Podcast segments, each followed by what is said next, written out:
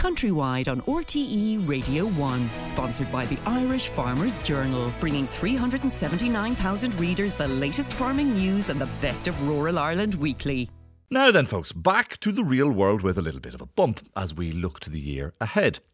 There is not much reason to assume that living is going to start costing less anytime soon, and anyone making a living from food production is going to know we are in an era of disruption where the only certainty is uncertainty. And for quite a few, last year was grim. Financially brutal. It's been an endurance test like no other. On the other hand, 2022 was not just a bumper year for dairy and tillage farmers, it was extraordinarily good. But food production faces towards foreign shores and demand abroad for Irish produce could well wobble in the next 12 months. The UK looks well, looks like it's in a recession already. The European Eurozone may well tip into one.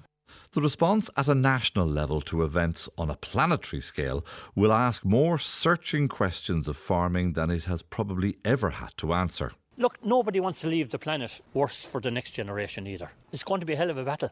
And there are questions as fundamental to be answered as can some of that land even be farmed in the future? It's a big worry. It's very hard to say that's going to be closed up and uh, go wild again. And when the experts do the maths, they say it adds up to farming being significantly scaled back in some sectors. So, even in the best case scenario, we still don't get to the 25%, and there's still a gap. But working with the same numbers, that's not what the government believes is the message that it has to communicate. We're offering new options in the decade ahead, which will improve farm incomes and help us reach that 25% target. Herd reductions are going to have to be a part of the picture here, and you continue to deny that. You obviously haven't been listening to me, Philip. I've been outlining how we're going to give new additional options to farmers in terms of how they use their land. So, time then for a little bit of crystal ball gazing. The day after Epiphany, I am joined by not three but four wise people scientists, ecologists, farmers, and we even allowed a journalist to slip in by accident. Let me begin introducing them to you one by one. Thomas Duffy, a former head of the Young Farmers Representative Group MACRA, more recently elevated to its European incarnation, the CEJA. He also occupies himself with more earthly matters on a Cavan dairy farm. Happy New Year to you, Thomas. How big a disconnect is there as we start this year in your head? You know that there are disruptions to farming ahead, but right now things are pretty good. Happy New Year, Philip. Yeah, and I suppose it's it's it's not a single case, as we mentioned, for both the uh, pig and poultry sector. I mean, they've been struggling this year. Beef has been uh, a bit more mixed, and dairy has been quite good, and so have tillage. Um, although the maybe the predictions for tillage are a bit more concerning, and we could see a very because we are seeing milk prices that we have never seen before. Now they're also on the the counter end of that, uh, fertilizer prices and meal prices are higher than they've ever been before. So cost of production. But how do you split your head in two? How do you, on the one hand, say there's disruption ahead, but do you know what? I got to make hay while the sun shines as well. Yeah, absolutely. And I mean, ultimately, uh, uh, farming in any form is a very variable business. You have to make as much profit as you can in a single year because it's it, there's no question about it. It's going to drop again uh, sooner or later, and there are major challenges coming down the line. I mean, the, probably the single largest for the dairy sector is going to be nitrates, and that's going to have a huge push on. And we're going to get into that in a moment. Pat O'Toole is another man who must be suffering a fairly strong sense of contradictory noises in his head. Involved on the one hand in a flourishing family tillage enterprise in Wexford, he is also an Irish Farmers Journal journalist, aware of the headwinds that farming is facing into. Though I would imagine in your case right now, your Ferns club side, St Aidan's, winning the senior hurling title is probably the only thing at the front of your mind. Um, well, I suppose uh, as much as I'd like to abandon all else in pursuit of just talking about ferns, uh, I, I, have to keep the day job, uh, both day jobs. And uh, do you have a, that sense of, of being like Chief Brody in Jaws, running up and down the beach saying, "Get out of the water, get out of the water, folks"? Well, we don't have to be because this week's Farmers Journal, our survey, which uh, polled almost 2,000 farmers in December, uh, showed that farmers are concerned for the year ahead about their incomes, about profitability, about margins, but they're still optimistic on balance for the future of their, their businesses. And I think that that strikes the balance between being realistic about the fact that there is a challenge. And the challenge is that typically when we have a surge in input prices, um, and a surge in commodity prices, the surge in input prices lasts longer. So we can expect commodity prices to fall back at some stage in the medium term, uh, while input prices will outlast uh, the, input price peak will outlast it. And farmers are bracing themselves for that because it has always happened in the past. Um, and I think that that shows, you know, that the sober attitude that farmers displayed in, in the poll shows that farmers are realistic, that they can be optimistic, but they must be cautious. Dr. Cara Augustenborg is an assistant professor of environmental policy in UCD and a member of the government's Climate Advisory Council. She first came to Ireland over 20 years ago to work on the impact of slurry spreading, and she's still fairly up to her oxters in it now.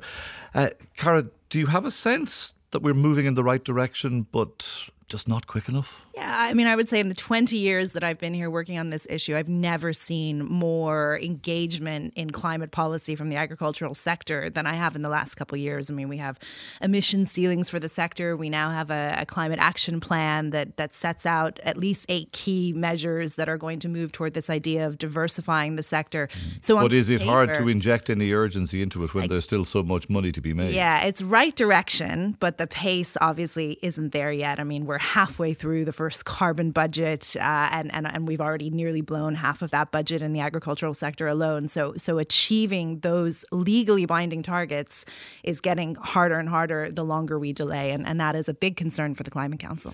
Dr. James Moran is a senior lecturer in ecology and biology at the Atlantic Technological University. From a dairy background himself, one of his areas of expertise is a really detailed understanding of the regulatory changes that are going to result in the most profound change in how we use land since the Green Revolution 60 years ago. And that is all coming down the tracks very, very soon. LULUCF, the second part of how agriculture is going to have to respond to the climate crisis.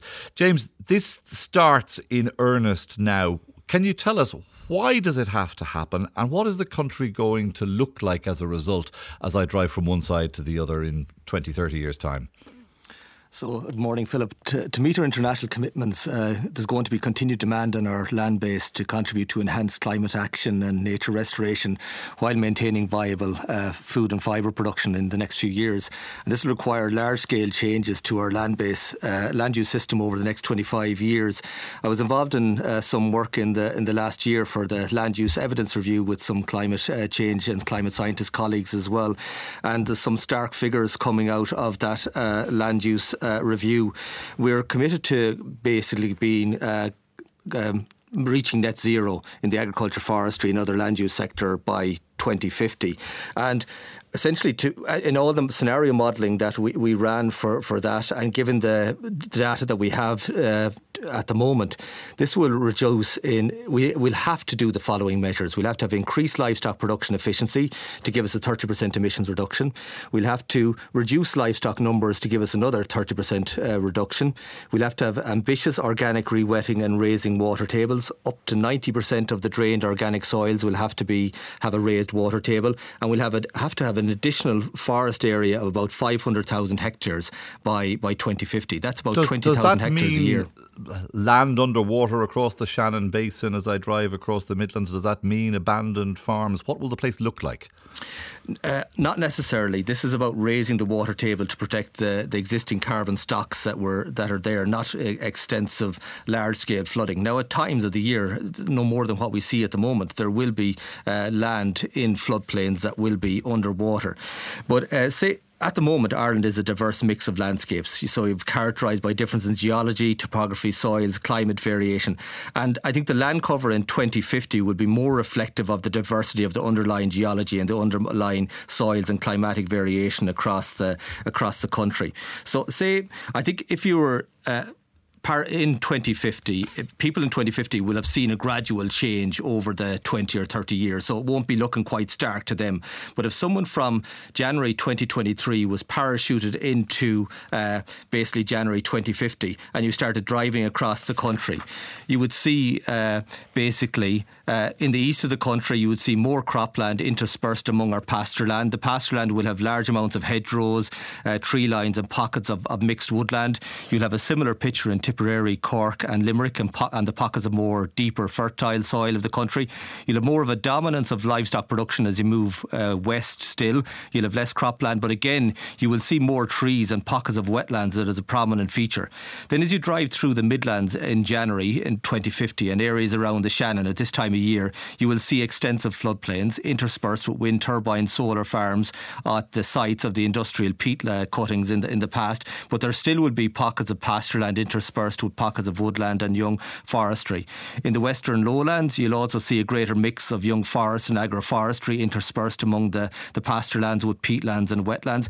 But at higher elevations in the foothills, you'll see more uh, diverse range of vegetation cover, semi natural woodlands and sheltered areas, pockets of relatively intensive farmland, but generally much more heathland uh, and tree cover. But overall, livestock will still be a mm. significant feature across the landscape, but you will see much more of a, of a wooded feel, you know, to the to the landscape as you drive across. Thomas Duffy, in 60 seconds, I have heard more specifics there from James Moran than I have heard from anybody in a leadership position in the course of the last, I don't know how many years. Are the political communications around this being mishandled? Do we need precisely those specifics to demystify what's going to happen? Yeah, we do. Um, uh, but there there are challenges around number one, the economics of what James lays out. I mean, it, it, it seems quite ideal, but I mean, who's going to fund this? How is it going to be funded? I mean, we see even this year, uh, uh you know, we're already talking about um, a major land purchase by foreign investors, and that's mostly likely to be converted into Sitka spruce for commercial reasons. So, how is that? This is Coillte selling to Gresham Holdings. This is Coillte 120,000 acres. Yeah. Yes, exactly. So, how is that going to balance with the, the long term vision to 2050? Because I mean, forestry is a long term investment. It'll, you know, those trees, if they're planted, will only be probably be harvesting in, tw- in 2050. Uh, so, this is going to be the challenge. How do we fund that, and how do we have adjustment? When we say how do we fund that, I mean, the, there's two contradictory kind of ideas here. One is that we do this idea that we see with Gresham Holdings of selling off these assets to be used by international polluters to offset their carbon emissions. And the other would be that everything that takes place on a farm carries a carbon price, which is a cost that gets passed on to consumers. Which do you favour? Yeah, and I suppose this is this is a challenge. I, I laid this out. There's a major concern around uh, the carbon farming model that's currently being proposed in the EU. And now look, we're, we're talking about 2030 here, most likely. Who's going to fund that? Because there's only two ways to fund a so called carbon farming either every farmer uh, has to pay a certain amount in order to offset their emissions, with other farmers then uh, taking that money to invest in it for rewetting, for hedgerow plantation, or for uh, potentially livestock reduction, or for uh, crop changing, for instance. Um, uh, so either that or we go down the line of simply in, uh, increasing uh, somewhere along the line all products uh, as carrying a carbon cost. And the, the question is there's a lot of debate around this. Both models could potentially work, potentially an integrated model could work, but what we don't want to see is sort of greenwashing we're already seeing. You see this with like uh, airports claiming that they're carbon neutral, which is just ridiculous and it's really frustrating. Um, and at the moment, really all that we see around tree planting and so called offsetting is just marketing because in the EU there is no trade between fossil fuels and agriculture and land use. Pat O'Toole, are the political communications on this being done properly, or is the government or farm organisations at risk of losing the dressing room? Uh, I think there's a game of almost of chicken uh, between the farm organisations and government around grasping the nettle in relation to the issue of the national herd. Like we've seen um, blatant denial from the government at all stages up till now that there was would be any requirement for a reduction in the national herd. Um, dairy expansion has continued uh, up till very recently. Now it's transitioned to where the government are talking realistically about options, but they're talking about ways of pulling farmers into other enterprises through incentivisation rather than pushing them out of suckler mm-hmm. or beef or, or, or dairy production. Um, through an incentivized. And, and are farmers looking for plain talking on how much am I going to be compensated to reduce my herd rather than let's talk about anaerobic digesters and solar panels? They want plain talking, but maybe not. They're not ready to handle the truth. Um, you know, we're in that kind of a few good men territory, and what we need now is for the uh, the two forums, which uh, fora, which which. Uh, reached an impasse at the end of last year where a, a, series of proposals were put to them um, the stakeholder groups, both for dairy and beef, around how to tackle emissions in the sectors, and they were all rejected, really. Um, Uh, so the the minister has said that he's going to go back now. Charlie McConalogue is going to go back to those uh, stakeholder forums to have a conversation around whether they want an incentivised cessation scheme for suckler farmers and dairy farmers. And I think that that's going to be the big ticket issue in the first half of this year because farmers are waiting for certainty around that. There are a lot of older farmers with no successor who are hanging on. And it's actually now a break on some people leaving production uh, because they're waiting in the expectation, which has been created out there by everybody, that there will be some form of paid incentivisation to stop having cows on their farm. 25% Cara Augustenborg is going to be really tough. But then you look at the 5 million tonnes of what the government calls unallocated savings that has been swept under the carpet. That has to be embraced. We haven't yet embraced the land use, land use change implications that James Moran is talking about they're going to be coming back to farmers again and again and again over the next few years, aren't they? Yeah, but I like the way James responded to your question there by painting this vision of what Ireland could look like in 2050 if we actually tackle these kind of. Uh, yeah, I know, but targets. take Thomas's point on board as well. Getting there is going to be pretty rough too. Yeah, but we know. I mean, we've all made New Year's resolutions to, to change habits this year, and, and we know how hard it is to change I habits. Yeah, some people haven't, but transition is really hard. We know that. But but if we're successful in changing those habits, we look back at the end of the year and say, oh, you know, I can't imagine life having not changed those habits and all the benefits that happen. And I think we have real risks coming down the pipeline with regard to changing climate and other unknown risks that could crop up and, and technology innovations. And, and we need to mitigate against those risks okay. by diversifying our system. Uh, same question to all four of you. Start with you, James Moran, first, please. What is the top myth that needs to be busted in 2023 that you hear in the dialogue? I suppose the big one is that rural Ireland is uniform. It's as diverse a society as in urban areas in terms of opinions and approaches to environmental issues in particular. And the polarisation you see on social media is not what we need to, what we see in day to day interactions. And a lot of common ground and ability to find solutions is out there, particularly when we down, dial down the noise. Thomas Duffy? Uh, yeah, the challenge is nearly picking one because there's so many on both sides of it. Um, for me, probably one of the biggest challenges is this this narrative around an explosion in cow numbers, and we have to be very clear in, in what we're saying. We have as many dairy cows now, roughly, as we had in 1985. Uh, the actual differences in uh, suckler cow numbers is slightly higher, so we have total more stock uh, on that basis. But that the flip side of that, Philip, is that the cows that we do have eat more they produce slightly more nitrogen than the smaller cows would have had in the 1985s. So we have a challenge around getting our total methane down. Uh, so we do have this, but the idea that the entire countryside is overstocked is, is just not accurate. Cara Augustenborg. Well, I think there's still a misconception that our, our land is a, a carbon sink, that it's helping protect us from climate change, when in fact what we found is that our land right now, because of the way we manage it, mm-hmm. is a very significant source. So when carbon. people say they want credit for their hedgerows, they should also be debited for what their soils are emitting. Absolutely. Yeah. Pat O'Toole? I think uh, the idea that the sector are climate laggards. Um, anyone who was in Johnstown Castle uh, last August for the Farming for a Better Future, um, and I would recommend anyone who wasn't there should download the booklet, which is freely available online. There's 156 pages of actions and uh, and, and science based evidential data on what is happening on farms and what can happen on farms. And there was a huge turnout and a real can do attitude. Uh, in, in, at sort of ground level, but also it's bite size. It's not any. There's no one magic bullet here. It was a hundred different stands showing practices that farmers can adopt, which will improve the picture. And if you were looking for an indication of what farmer sentiment is, the oversubscription to the Acres environmental scheme gives you an idea of how many people actually want to put their shoulder to the wheel. But it also, unfortunately, doesn't. It shows you how the government is under resourcing this. Um, I, I think that. Uh, the expectation is, and the, clearly there was messaging from uh, both the Taoiseach and the former Taoiseach and Eamon Ryan and uh, and and from Minister that more money would be found. That more money would be found, and that farmers, the government would not be found wanting, uh, and farmers would not be excluded from the scheme. Uh, that needs to happen. The forty-six thousand farmers uh, will be augmented. I would imagine there's another twenty thousand farmers who'd like to join them, and the scheme is currently predicted to be capped at fifty thousand, or envisaged to be capped at fifty thousand. So there's an issue there, but but I think broadly we should we can be optimistic that farmers are ready to buy into. Okay Yeah. Look, finally, briefly, all four of you once again, the, the Donald Rumsfeld unknown unknown question. This day last year, we hadn't a clue what was going to happen on the 24th of February. What do we think is the Ukraine war of 2023? What most gets you anxious and twitchy, James Moran?